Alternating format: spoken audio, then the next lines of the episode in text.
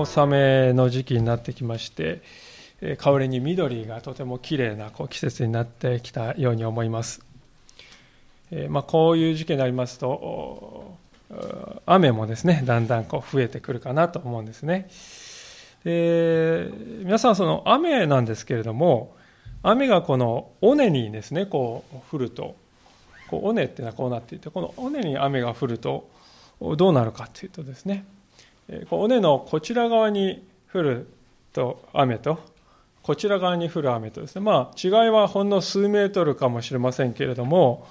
こちら側に流れ込んだ雨は日本海に流れ込んでこちら側に降った雨は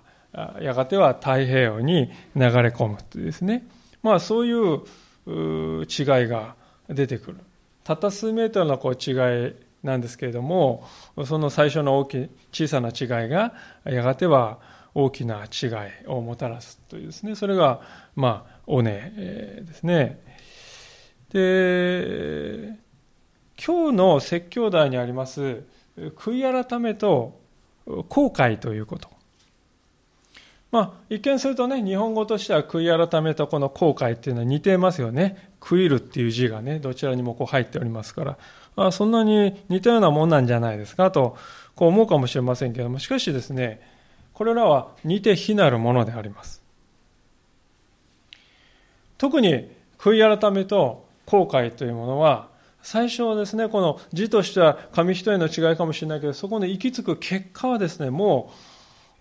天と地ほど違う。甚大な違いがあります。で今日の出てきます今司会者の方読んでいただいたいただいた箇所に出てくるこのペテロとユダという2人の人物。この彼らこそですねそういう実に対照的な人物として今日の聖書の箇所に記録されているわけであります。今日私たちはこの彼らの姿を通して真の悔い改めというのは一体何なのか。それが後悔とね何どこが一番違うのか。どう異なるのかということをご一緒に学ばせていただきたいとこう思っております。さあ、すでに申し上げましたように、えー、今日の箇所で中心的なのは2人の人物、ペテロとユダ、イスカリオテのユダというですね、えー、まあ、クリスチャンでない方もこの名前はですね、なんとなく聞いたことがあるというですね、ような、それぐらい有名なイエス様の2人の弟子でありますが、この2人には実は非常にこうよく似た点が、共通点がありました。それは何かというと、イエス様はこう十字架に引き渡されるですね、この前に、あなたは私を裏切りますよっていうね、裏切りますよってあらかじめこうイエス様から予告されてた。二人ともですね、別々の場ですけど、二人とも予告されていた。で、予告されて、えー、ってですね、驚くんですけれども、見事に予告された通りに裏切ってしまうという点でも、この二人はよく似ております。で、裏切ってしまった後に、罪の重さね、在籍期間にこう耐えかねて、何とかしてその在籍期間を減らそうとして行動している、アクセ行動したっていう点でもね、似ているわけであります。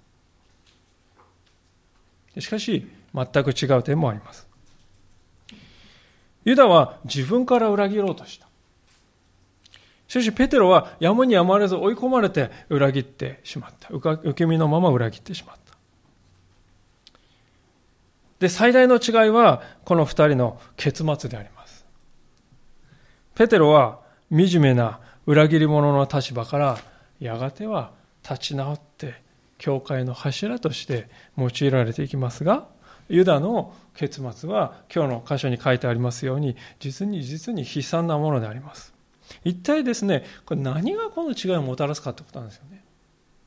同じようにあなた裏切りますと言われて同じように裏切って、えー、同じようにバタバタと行動したんだけれども結末は核も異なっている何がこれをもたらすのかというのが今日の最大のテーマでありますがそのことを知るために、まずそれぞれですね、どういうふうに行動したかということを簡単に振り返りながら見ていきたいと思うんですけれども、まずはペテロですね。場所はどこかというと、イエス様がこう、引き連れて、捕らえられて行かれた大祭司のですね、家の中庭です。で時間は真夜中ですね。こういうことが、そこでこういうところが、こういうことが起こりました。69節かなとかもう一度ご覧いただければと思いますが、ペテロが外の中庭に座っていると女中の一人が来ていった。あなたもガリラヤ人イエスと一緒にいましたね。しかし、ペテロは皆の前でそれを打ち消して、何を言っているのか私にはわからないと言った。まあ、ペテロは座ってですね、そしらぬ顔をしているところに話しかけてきた女中がいたっていうんですね。で、この女中っていうのはですね、まあ、あなんか大柄のこの女性をイメージするかもしれませんけども、まあ、私の中に女中っていうとそういうイメージがパッと湧いてしまうんですけどもあのおそらくはね駒使いの少女だろうと言われております多分まあ小学生の今で言ったら高学年ぐらいが中学生で中学生ぐらいの女の子がねあなたイエスと一緒にいましたよねって面と向かってこう聞いていくんですよね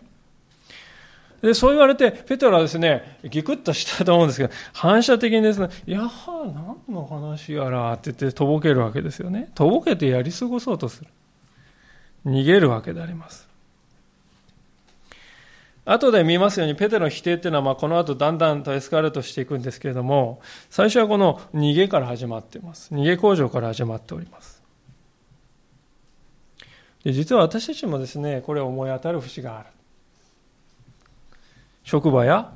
学校やなどですね、あるいは街角で、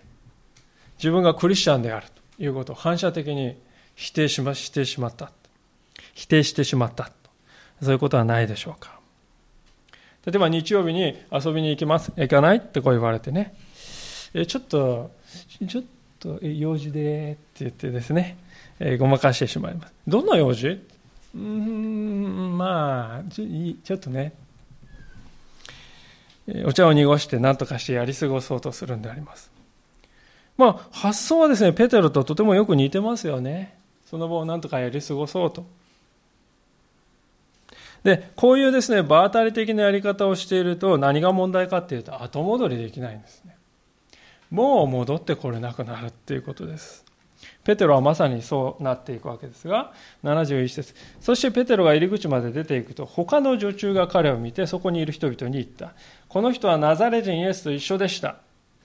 それでペテロはまたもそれを打ち消し、誓って、そんな人は知らないと言った。まあ、すでにですね、こう逃げモードに入っているペテロで、ですからこう、現場からね、立ち去ろうとしてたんでしょうね。それで、皆さん入り口の近くにいるって書いてますよね。入り口の近くまで出ていくと。でそこで、入り口の近くまで行ったら、なんと別の少女が、女中が、いたんですね。しかも間の悪いことにですね、今度ペテロに言ってくんじゃなくて、周りにいる男性たちにね、あの人、イエスと一緒にいましたよ。まあ、密告というか、言って回るわけですよね。もう非常に、これはちょっとピンチになってくるわけです。で、それでペテロは否定のレベルを上げますね。何のことやなってとぼけるのからですね、誓いを今度は入れるわけです。まあ、具体的に何を指して誓っているのかわかりませんけれども、多分ですね、いや、何の話かわかりませんねって、あんな人で誓って関係ありませんよ。失礼なこと言わないでください。って、まあそういう感じで言ったんだと思うんです。で、周りの人はね、いや、この人は確実にいたよな。分かり始めているにもかかわらず必死でペテロは否定しているのを見て軽蔑し始めていたかもしれないなと思うんですが、まあ、極めつきはこの3度目の否定であります73節しばらくするとその辺りに立っている人々がペテロに近寄ってきて確かにあなたもあの仲間だ言葉の鉛ではっきりわかると言ったすると彼は、そんな人は知らないと言って呪いをかけて誓い始めたと。三度目になりますとこう、あらゆる面で違う次元に入りますね。まず近寄ってきたのは少女じゃなくなって男たち、男じゃない、男たちですね。で、しかも、似ているとかそういうね、問題じゃなくて、言葉のアクセントだ。ペテロっていうのはあの北部のガリラヤの出身なんであります。で、ここは首都のエルサレムですから。明らかにアクセントが違う。まあ日本でもね、東京弁とこの津軽弁とね、違っているようなものです。まあ明らかに話している言葉違うでしょ、あなた。北部の出身でしょ。まあ、見た目が似ているんじゃないかって言われたらね、いや、暗いですからってごまかせるんですけれども、音ですよね。喋ってる言葉はもう否定しようがない。もう動かぬ証拠を突きつけられて、ペテロはですね、もう死に物狂いで疑惑を否定してかから、そして言うわけです。呪いをかけて違う。これはまあ、アナセマって言われてますけれども、神の呪いを受けてもいいってね、呪われよっていう、そういう言い方であります。ペテロはついにここに来て、そんな人知らないって言ってるじゃないですか。もし知っていたら、私は呪われたって構いませんよ。絶対に知りません。そう言ってしまった。あろうことか、あれだけ尊敬し、あれだけ愛されてきたイエス様との関係を否定するために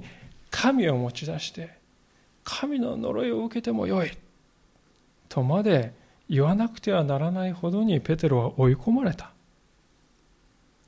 ですから皆さん私たちがイエス様を一度否定するとね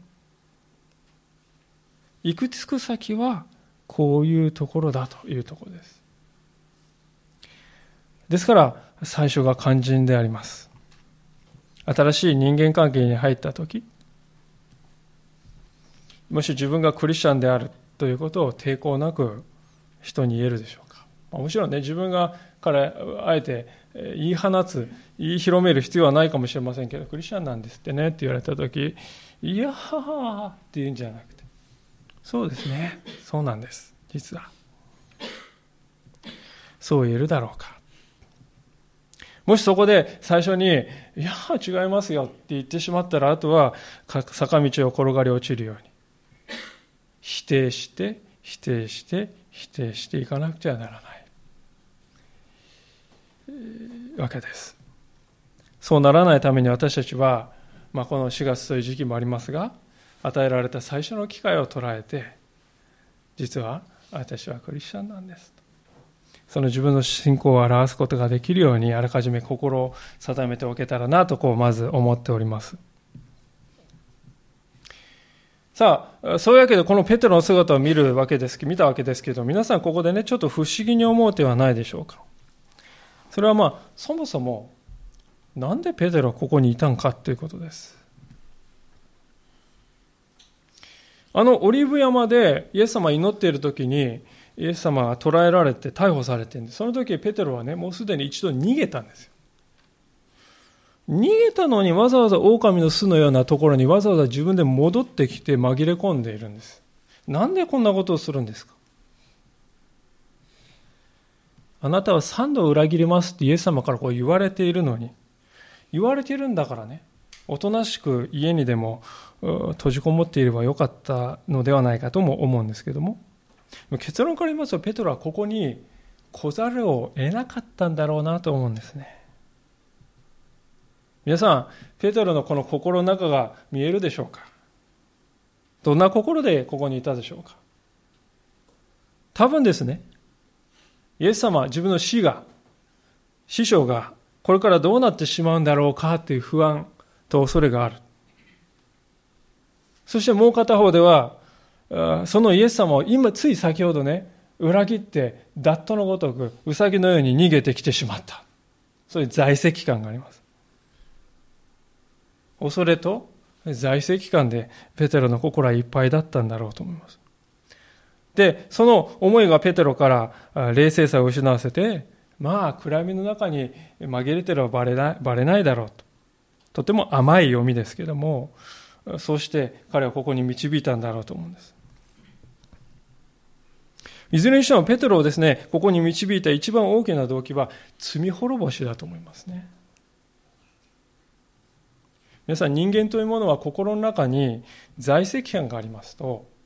その在籍感にですね、耐えることができないですね。で、その在籍感を何とかしてこう減らそう減らそうとね、する傾向があります。ペテロがしていることはまさにそういう在籍感から生じたものだということです。しかし私たちが知りたい教訓は、在籍感から行動すると、その在籍感が減るどころか、むしろ危険が生じるんだということを私たちは知りたいと思います。在籍感というものを行動によって減らしていこうとすることは皆さんこれは危険なんだということぜひ知っていただきたいと思いますね。ペテロはですね、途中までうまく潜り込めたって言って、やったと思ってたかもしれませんけどもね、一人の女の子が来て、ちょっと聞かれただけで、あっという間に崩れ去ってしまった。しかも肝心の A 様に対して何か助けになったかっていうと何の助けにもならない。むしろ自分の命が危険にさらされる、そんな破壊的なものだったわけです。で、その在籍感を行動によって打ち消そうとする人はですね、その究極の姿っていうのはユダです。で、それは後で見ますけれども、今、私たちがまず見たいのは、そういうペテロを最終的に救うことになったのは何だったか、あるものであります。それは、鳥の、鶏の鳴き声だったと。聖書は書いてますね。74節後半からも読みますが、するとすぐに鶏が鳴いた。そこでペテロは、鶏が鳴く前に3度、あなたは私を知らないと言います。とイエスの言われたあの言葉を思い出した。そして彼は出て行って、激しく泣いた。ペテロがまあ話し終えると、する、するとすぐにって書いてますね。呪われてもいいって言って、その終わるや否やですね、こうと一番鳥が鳴く。まあ、多分明け方に近づいてたんだと思う。でその現場にいたですね、誰一人こうけここって泣いてんなって気にした人は誰もいなかったと思います。ペテロ以外は。もうしかし、あまりに完璧なタイミングでこけこっこと泣いての聞いたペテロはですね、もう電撃のようにですね、撃たれたと思いますね。で、そして思い出したと思いますよ。イエス様が、鶏が鳴く前にあなたは三度私を知らないと言うだろうと言っていたあの言葉を思い出したと聖書は書いている。ああ、私は何をしてしまったんだろうかと、たった今私がしたことは何なのかすべて分かった。そして知ったわけです。ああ、私は救いようがないほどに凶悪な人間である。絶望的なまでに自己中心な人間なんだということをペテロは知ったんであります。ペテロの心は粉々になっ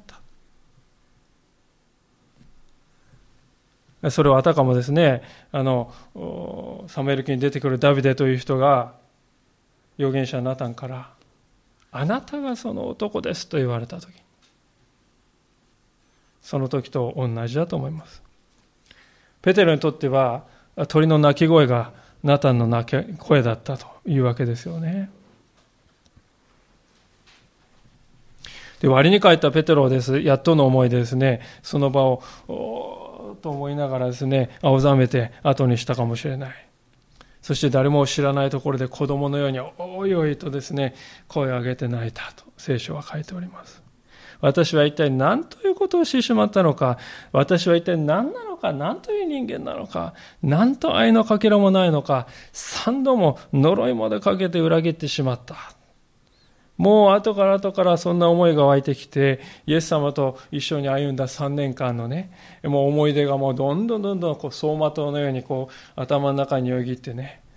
そしてペテロはもう涙に顔、涙に涙で顔を濡らして男泣きに泣いた。皆さん、この涙は無駄にはならなかった。ある仲介者はこのように言っております。この章に終わりの、この章の終わりにあるペテロの涙は、次の章におけるユダと彼を区別する主要な点であると。ペテロが涙し、恥にまみれ、屈辱を感じ、そして打ちのめされたことは、どんなものであれ、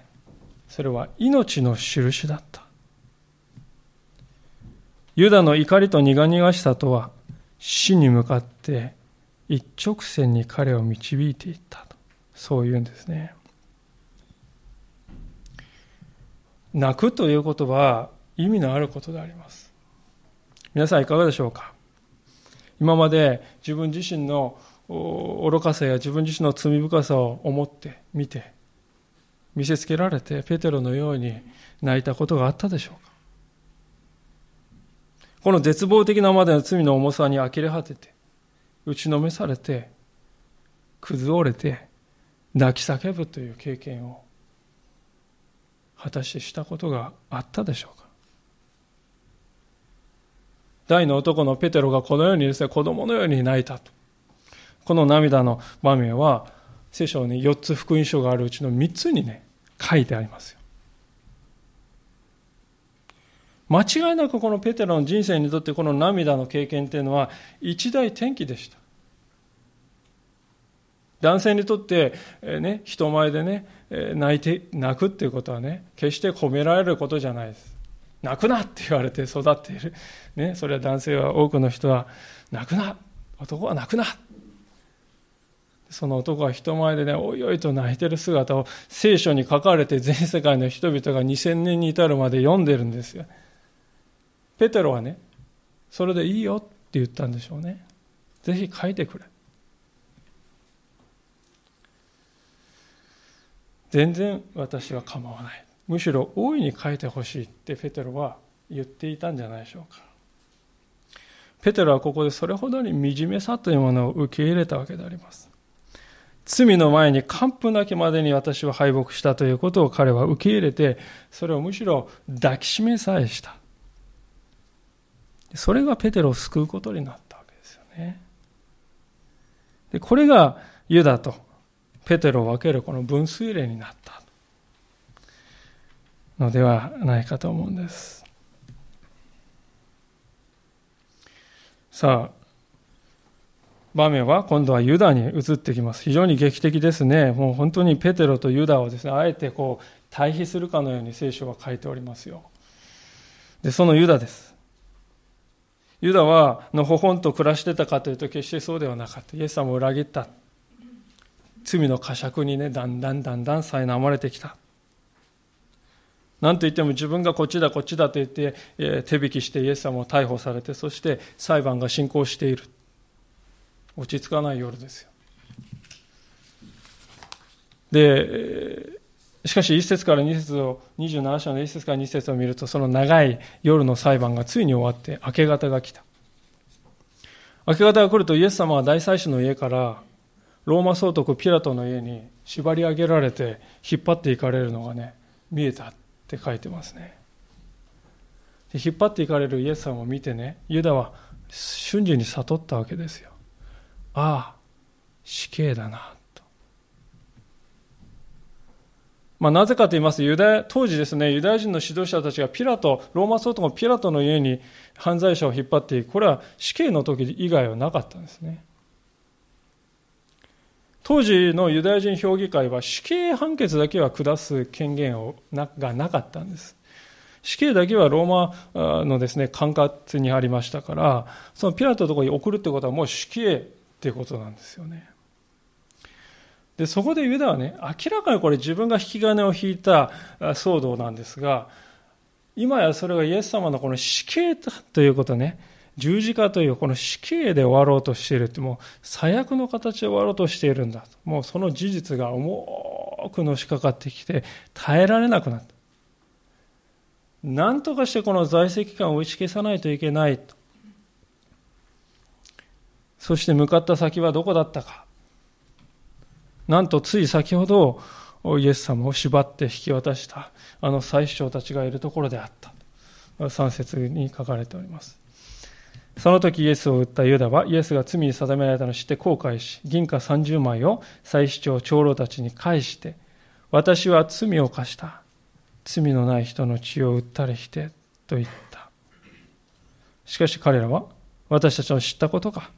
自分で始末することだと言った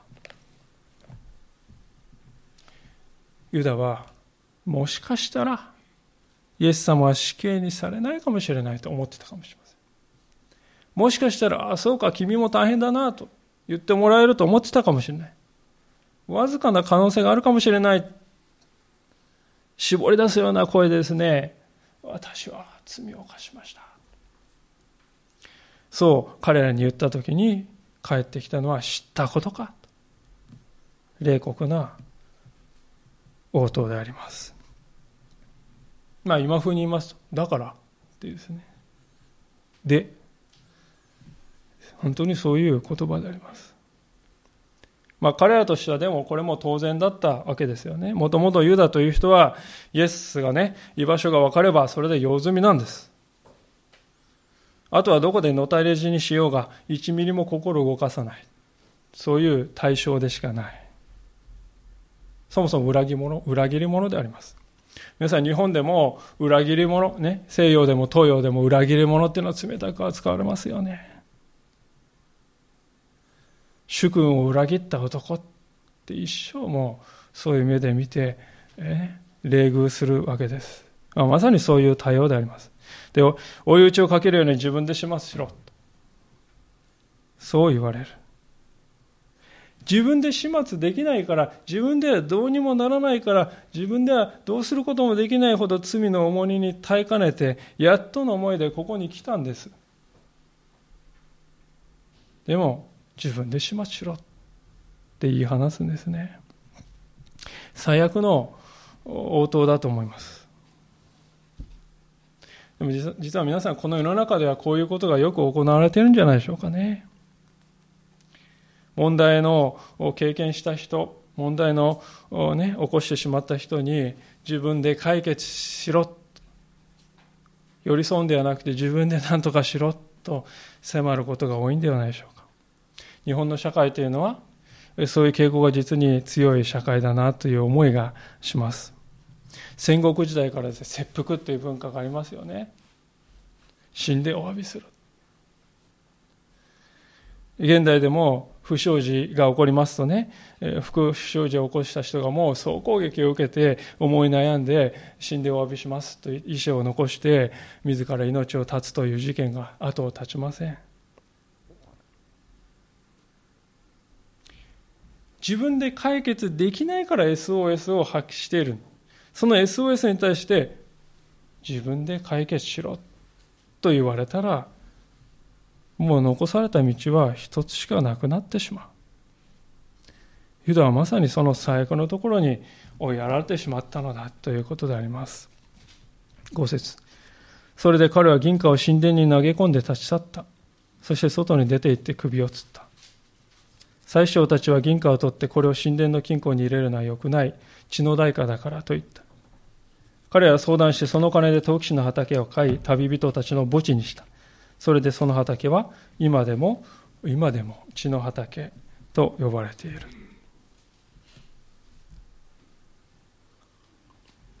ユダは、まあ、イエスを裏切った報酬としてもらった銀貨30枚そう、まあ、結構な金額ですけどそれを神殿に投げ込んで立ち去ったでその銀貨を見たね宰相たちはこれは神殿にふさわしくない汚れた金だからと言ってね血の代価だからといって取り除いたって書いてるんですけどね。皆さんもともとはその金誰があげたお金なんですか？自分が与えたお金であります。自分がお金たあげたお金でありながら今度は血の代価だからといって際物を扱うように触るんですね。まあ言ってみればこれは自分で銃をね渡してこれでって言いながらね私は引き金は引いてませんよ。そう言ってるようなものですよ。どんなにそれが詭弁であるかは明白でありますが、しかし彼は意に介した負はありません。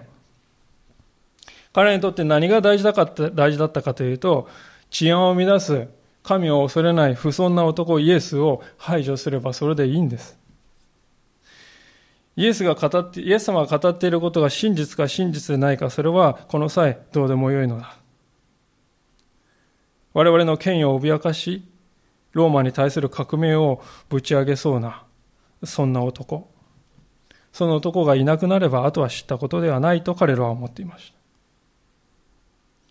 彼らは自分では正義を行っているつもりでいました。神様の前に自分のしていることは正しいことだと。ほんのわずかも疑ってない。それでユダに対するこんな冷たい反応が出てくるわけです。しかし実は彼らのことを聖書は500年も前から彼らが何をしているか聖書は知っていたんだとそう書いていますね9節その時預言者エレミアを通して言われたことが成就した彼らは銀貨30枚を取った。イスラエルの人々に根積もりされた人の値段である。彼らは主が私にお命じになったようにその金を払って陶器師の畑を買った。まあこれはあのゼカリア書の11章の12節から13節というところのね、からの引用なんですけれども、ゼカリアじゃなくてエレミアの名がついております。まあ、これはあの、エレミアという人が、この、ここで祭司長たちが買っている、まさにその畑があった場所、ベン・ヒノムの谷というところでね、エレミアという人は500年前に活動したことがありました。エレミアという人はまた陶器師とですね、まあ、ろくろを回す陶器師と非常に深いつながりもありました。でそこでエレミアのイメージでここで重ね合わされて語られているわけですけれども、重要なことは、500年経って、500年前の人たちがそうとは知らないで語っていたことが、こうして完全に明らかになった。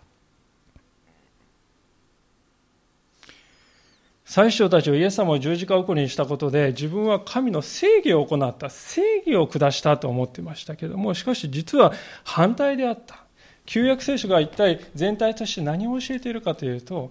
神の御子が私たちの罪のために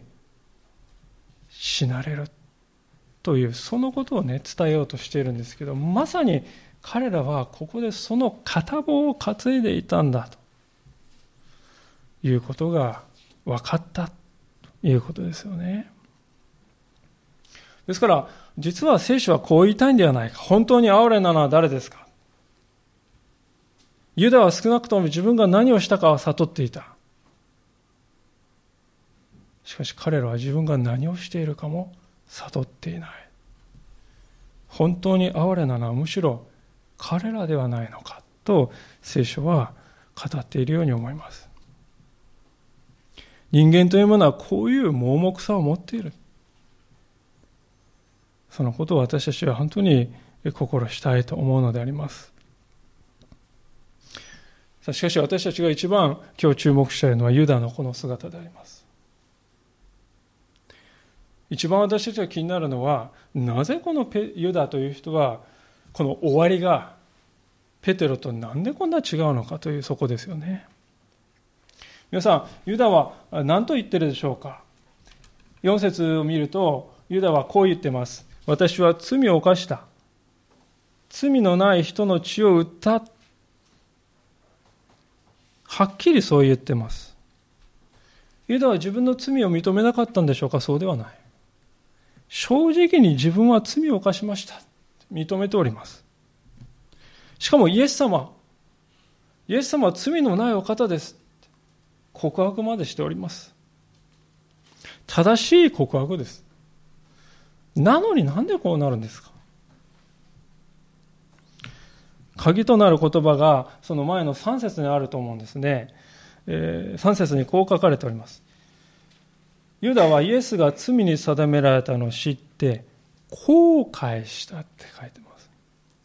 後悔した。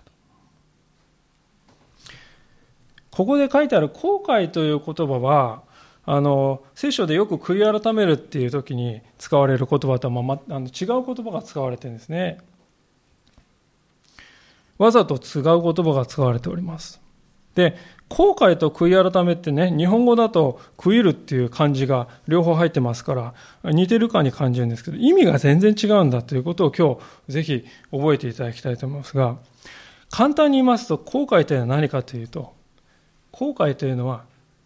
自分のダメさ加減をね、表明することですよ。それが後悔です。自分はダメ人間ですということを思い知らせる。自分に思い知らせ、人にね、知らせるって、それが後悔ですよ。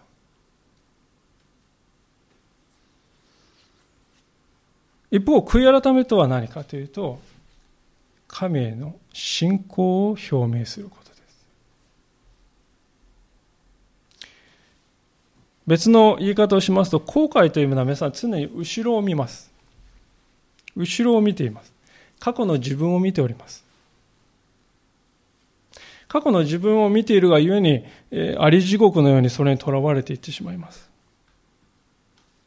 一方、悔い改める人は、前を見ております。神にあって自分に与えられるであろう未来を見ております。未来を見ているがゆえに過去を乗り越えていけるんですよね。後悔と悔い改めとは向いている方向も見ているものも何もかも違うということです。じゃあそれが一体どこに違いが出ていますか？第一の点、それは誰に対して罪の告白をしたのかというそこですね。さっきも言いましたように、ユダは自分の罪というね、何が問題なのか、その問題は分かってるんです。正しいんです。でも、その正しい罪の告白を誰にするのかというその相手が間違っている。ユダは、最首相とか長老とか、まあそういったですね、人間に対して罪を告白しようとしました。これは聖書が語っている悔い改めとはですね、全く違うものであります。一箇所聖書を開けたいと開けたいと思いますけれども、詩篇の51編の4節というところをどうぞ開けていただけますでしょうか。詩篇というのは聖書のほぼ全体の真ん中辺でありますけれども、えー、詩篇の51編はですね、第3版新しい聖書をお使いの方は955ページ教会の聖書を借りてお使いの方は876ページか877ページであります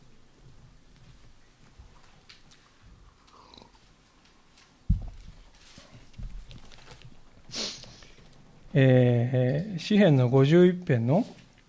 4節をお読みいたします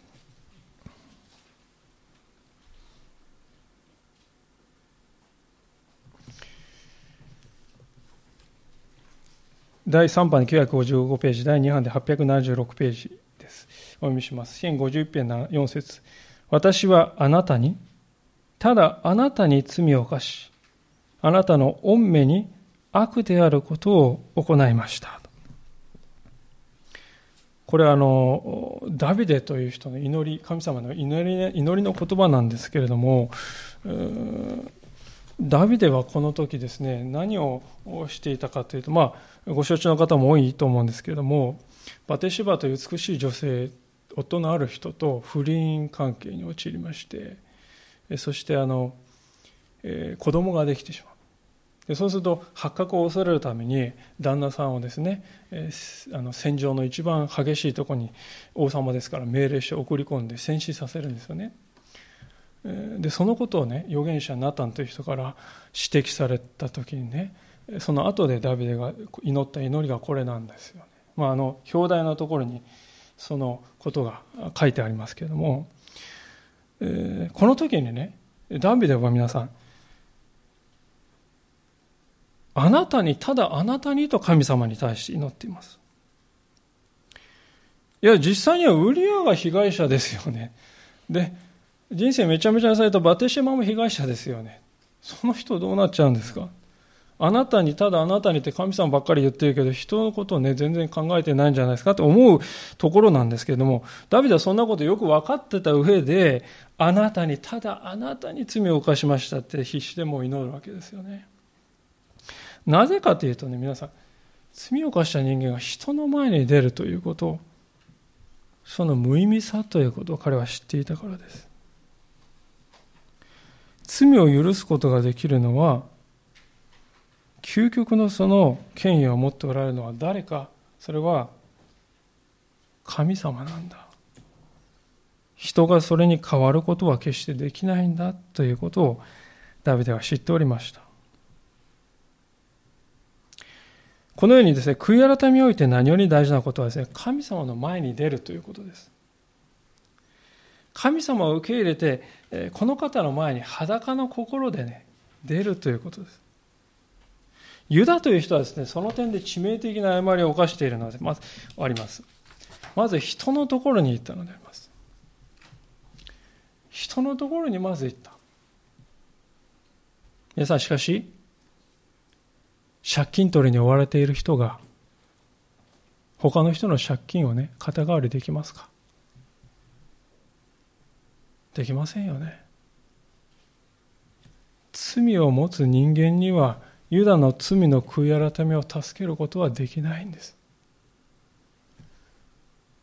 ユダはまず誰よりも前に神様の前に出て出る必要があったのに人のところに行ってしまったそこに一つの分かり道がありましたではユダとペテロの違いの第2は何かまあこれを見て終わりたいと思うんですけれどもそれは裁判官は誰なのかということです。ユダという人は、皆さん、ユダがしていることを見ますとどうでしょうかね。一貫していることがあるんですけども、それは自分で正しいと思うことをやってるんです。例えば、神殿に銀貨をこう投げ込むって、これは何をしようとしてるかっていうと、自分が不正にね、もらったこの銀貨30枚っていうのを返して、プラマイゼロにするそういうやり方で試みですねでその後で首を吊って死ぬそれはイエス様の命を私が奪ってしまったから私の命も、ね、捨てますと私の命を差し出すことで帳消しにしてくださいっていうですねそういう考え方でありますで皆さん一生懸命彼は考えた末かもしれないけれども、自分なりに考えたこのね、食材の仕方。もうどこまで行っても人間的な領域を一歩も出なかった。神様は何を考えているかな？神様は私に何を願っておられるかな？その発想がユダの中にない。むしろユダは神様に聞いたってどうせ私は許されないんだから、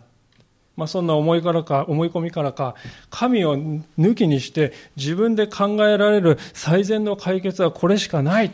でもそう考えていってしまった、まあ、そういう印象を受けるんじゃないかと思いますねで皆さん人間が神様を抜きにして自分で最善と思う解決というものをどこまでもね追い求めていくと何が起こるかというとユダのように自分を滅ぼすということになるのだということを今日知っていただきたいと思います。真の悔い改めとは自分を裁判官にしないということです。今まではそうだったかもしれません。今までは私が決めます。私が判断します。私の目にいいと思うことをします。それでいいんじゃないですか。そういう生き方をしてきたかもしれないけれども、そういう生き方はもう金輪際きっぱりやめるということです。今まではね、皆さん、虫のいい話ですが、犯罪人兼弁護人兼裁判官だったんですよ、私たちはね。犯罪を犯した、でも自分で自分を弁護し、自分で自分に判決を下して、それで解決した気になっているというのが今までの私だった。しかしもうそういう生き方はやめるんだ。私は神様の前にただ一人の罪人なんだ。それ以上でもそれ以下でも何でもないんだ。自分で自分にけりをつけて解決した気になるのはもうやめようということです。イエス・キリストにある神様の許しを心の底からいただくまでは、決して自分で愛に解決した気にならないで、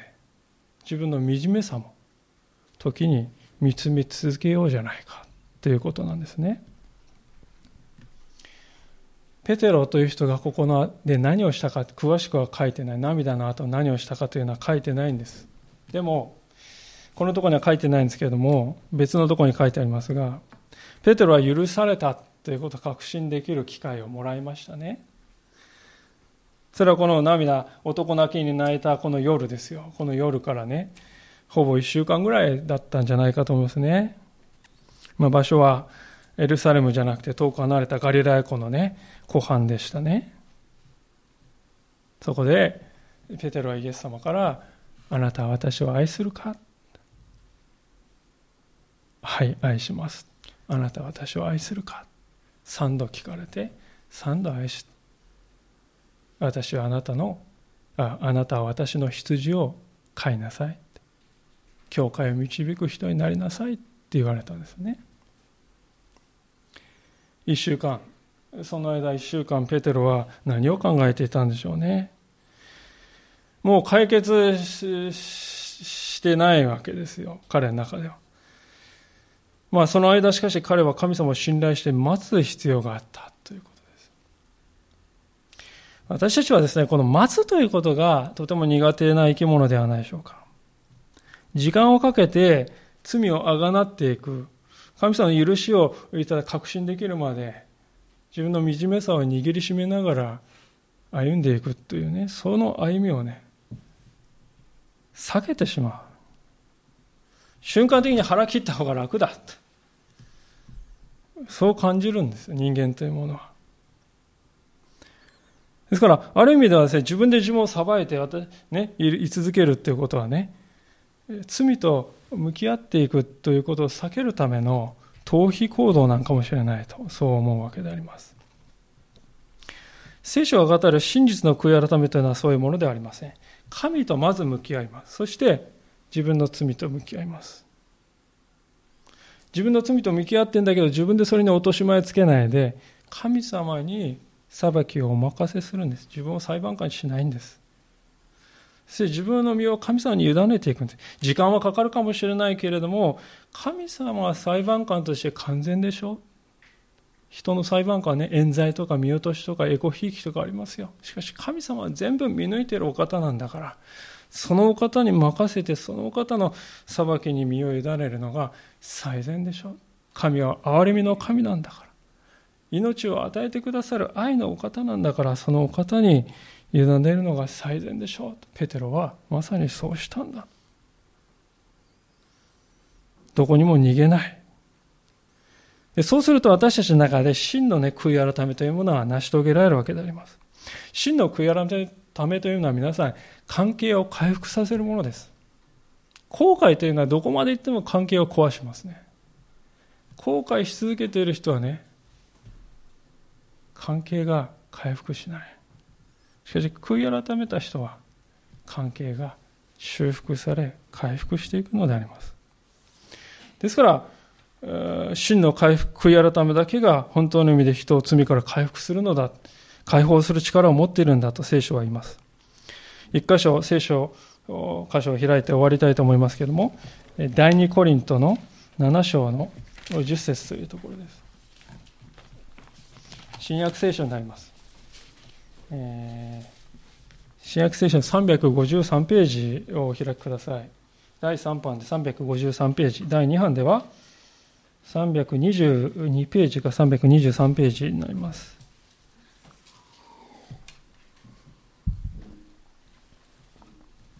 えー、第2コリントの7章の10節です。第3版353ページ。第2版322ページか23ページです。お読みします。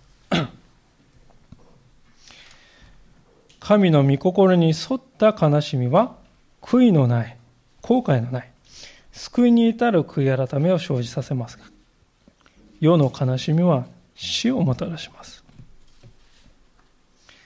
神の御心に沿った悲しみは悔いのない、まあ、後悔のない、救いに至る悔い改めを生じさせる。しかし世の悲しみは、神のない、世の悲しみっていうのは神なき世界のことです。神を抜きにした悲しみは死をもたらすんだ。ユダの姿はまさに